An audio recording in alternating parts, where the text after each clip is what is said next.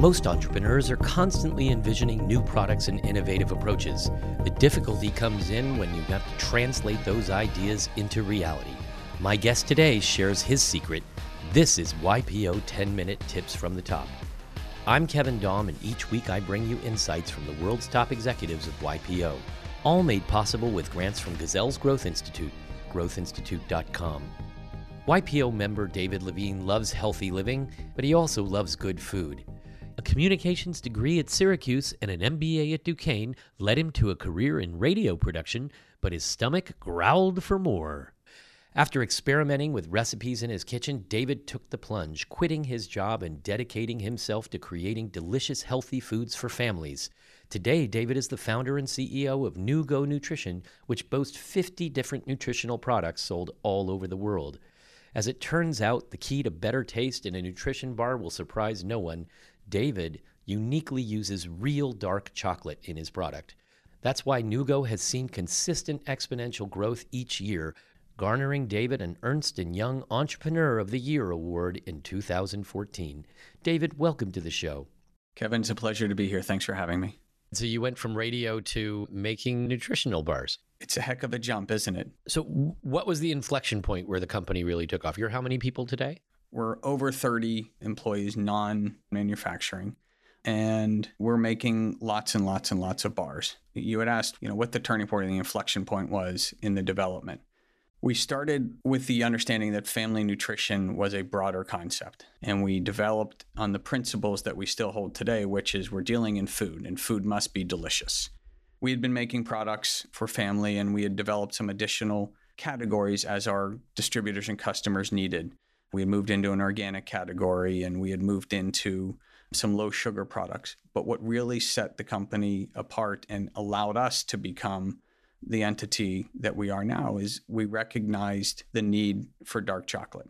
We were the first company, and I believe we are still the only company that utilizes real dark chocolate to cover a protein bar. So everyone else in our industry calls a product on the front of their package dark chocolate, but what they do is take out the cocoa butter, which is the natural fat in the cocoa bean and the natural fat in real dark chocolate. They replace it with a vegetable oil, generally uh, palm oil or palm kernel oil. Now, do they do that for taste or what drives their reason to take out the cocoa butter? They take out cocoa butter because palm oil has a higher melt point and is in a lower cost. So you put those two things together. Has a higher melt point so you can ship it non-temperature controlled at times has a lower cost. We all understand Better what storage that does. thing. I don't have to pay for refrigerated shipping. Refrigerated shipping, it stands up to higher temperatures through the supply chain. However, what it does is it does the same thing when you eat it. It stands up to temperature. So when you eat a product that has a palm oil in it, it never melts in your mouth. Palm oil has a melt point above 100 degrees. Your body's temperature is lower. When you eat it with palm oil instead of real cocoa butter, the palm oil never releases. The flavor never explodes in your mouth because the fats haven't released and allowed you to get to the luscious dark chocolate flavor. And what NuGo does is we use real chocolate. We believe in the integrity of dark chocolate. And it makes a better tasting product because the luscious cocoa butter melts in your mouth, delivers that smooth, creamy consistency that you're expecting when you eat dark chocolate. And it allows the flavor to explode immediately in your mouth. And we take that concept and we put it over proteins and we put it over non GMO ingredients and gluten free and vegan friendly. And we take that delicious thin layer of chocolate and make a better for you protein snack. To your point, when you're sitting there on the store shelves, right? Everything says dark chocolate. Some people read the ingredients on the back, some people don't. That must be challenging to get your message out there beyond the people who automatically know your brand. So, we do it in a number of ways. One is digital and social media, where we are articulating that point on a daily basis and explaining to the consumer the benefits of dark chocolate. The other way that you communicate the message for any consumer brand is on your package, and we are always communicating real dark chocolate on the front of pack. And the third way that we do it and continue to do it is at the point of purchase, where you have the opportunity to interface with consumers in store demos or other sampling events where you can communicate the value proposition of the product. You're on the constant edge of innovation. You've got a whole R&D lab working on new products, so you must have learned some things about the process of innovation along the way. Anything you want to share? Absolutely. I think innovation is equal parts idea and innovation is equal parts implementation. And you cannot have entrepreneurial creation and you cannot have innovation if you don't have equal parts implementation. And I think that's frequently missed. At some point, you have to decide that a product's not working or that it's got legs if you give it a little more time. So that seems to be a resource issue for your CFO. The other side of it, though, is so much of this comes in as trends, right? Whether vegan moves through or all of the many non celiacs that have decided that gluten free is the way to go and figuring out what the next trend is going to be. So how do you keep those feelers to the market and make those decisions about where to invest those R&D dollars? It's a great process. We're fortunate enough to have a variety of lifestyles of foods. So we have products that meet the needs of a low sugar consumer that doesn't want artificial sweeteners. And our product is NuGo Slim that was developed to support that market. Once low sugar doesn't want artificial sweeteners. We have since seen what's happening in the diabetic community and and the need for products that support blood glucose control and slow release of carbohydrates and slow release of insulin. So happens that the NuGo Slim product in that category really fits that lifestyle and works incredibly well. So we have the ability to move into these lifestyles because we've developed foods that fit a whole bunch of categories. We have a fiber category with a product called Fiber d'Lish. It's a need state. Everyone laughs a little bit, but we all know we need fiber in our diet. So when the market starts to pivot in that direction, we're already there. We have the gourmet dark chocolate product that's a healthy snack. We're in that category.